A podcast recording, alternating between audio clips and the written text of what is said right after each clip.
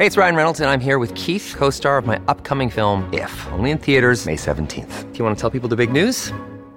All right, I'll do. Sign up now and you'll get unlimited for $15 a month and 6 months of Paramount Plus Essential Plan on us. MintMobile.com/switch. Upfront payment of $45 equivalent to $15 per month. Unlimited over 40 gigabytes per month. Face lower speeds. Videos at 480p. Active Mint customers by 531.24 get 6 months of Paramount Plus Essential Plan. Auto renews after 6 months. Offer ends May 31st, 2024. Separate Paramount Plus registration required. Terms and conditions apply if rated PG. At Evernorth Health Services, we believe costs shouldn't get in the way of life-changing care, and we're doing everything in our power to make it possible. Behavioral health solutions that also keep your projections at their best? It's possible.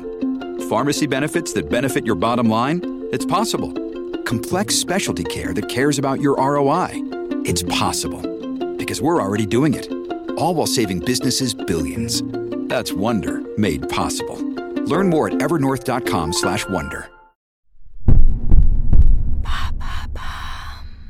Pourquoi le climat se réchauffe-t-il ? Merci d'avoir posé la question.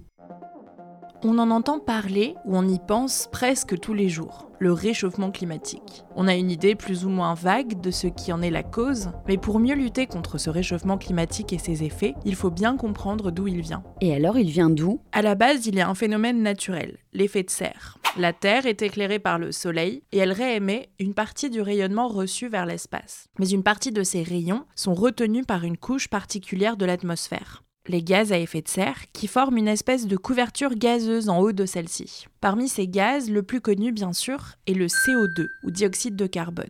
Mais il y a aussi le méthane ou la vapeur d'eau. Les gaz à effet de serre sont naturellement présents dans l'atmosphère. Ils sont régulateurs de la vie sur Terre. D'ailleurs, sans eux, il ferait extrêmement froid. Moins 18 degrés en moyenne sur la Terre, contre 15 degrés actuellement. Mais depuis la révolution industrielle, au 19e siècle, les activités humaines, comme la combustion du gaz et du pétrole, la déforestation ou l'agriculture intensive, provoquent une surémission des gaz à effet de serre. Le CO2, bien sûr, mais aussi d'autres comme le protoxyde d'azote ou encore les différents fluorocarbures issus de l'industrie. Pour vous donner une idée, le surplus d'énergie introduit par l'homme est équivalent à 3 petites bombes atomiques explosant dans l'atmosphère chaque seconde.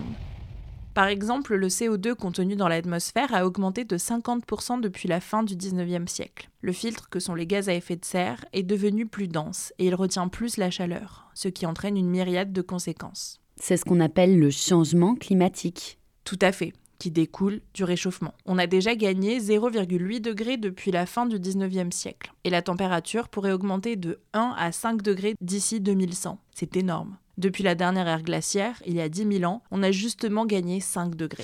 Il y a des épisodes caniculaires plus fréquents et les températures extrêmes, qui concernaient 1% de la planète, concernent désormais 10%. Cette augmentation de température accentue la fonte des glaces, donc l'augmentation du niveau de la mer, qui pourrait atteindre 1 mètre dans un siècle et entraîner le déplacement de 700 millions de personnes, l'équivalent de la population de l'Europe. L'évaporation, ce qui perturbe les cycles d'eau et des vents. Il y a plus de pluie au nord et de sécheresse au sud, et puis plus d'événements climatiques extrêmes comme les cyclones ou les ouragans. Le surplus de CO2 se dissout aussi à la surface des océans, entraînant son acidification. C'est inédit et on ne connaît pas encore les effets, mais ça pourrait entraîner la disparition de coquillages ou de plancton à la base de la chaîne alimentaire de beaucoup d'espèces, dont l'homme.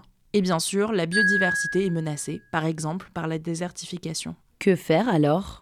Vous l'avez compris, le but c'est de limiter et dans l'idéal de stopper les émissions de gaz à effet de serre, c'est-à-dire limiter les énergies fossiles comme le gaz, le pétrole ou le charbon et développer les énergies renouvelables comme le solaire, l'éolien, l'hydraulique ou la géothermie. Protéger les forêts qui protègent la biodiversité et traitent une partie du CO2. Rénover ou construire des bâtiments bioclimatiques, économes en énergie et à notre échelle, privilégier les transports en commun et éviter tout type de gaspillage. Eau, énergie, déchets ménagers et industriels. Voilà pourquoi le climat se réchauffe.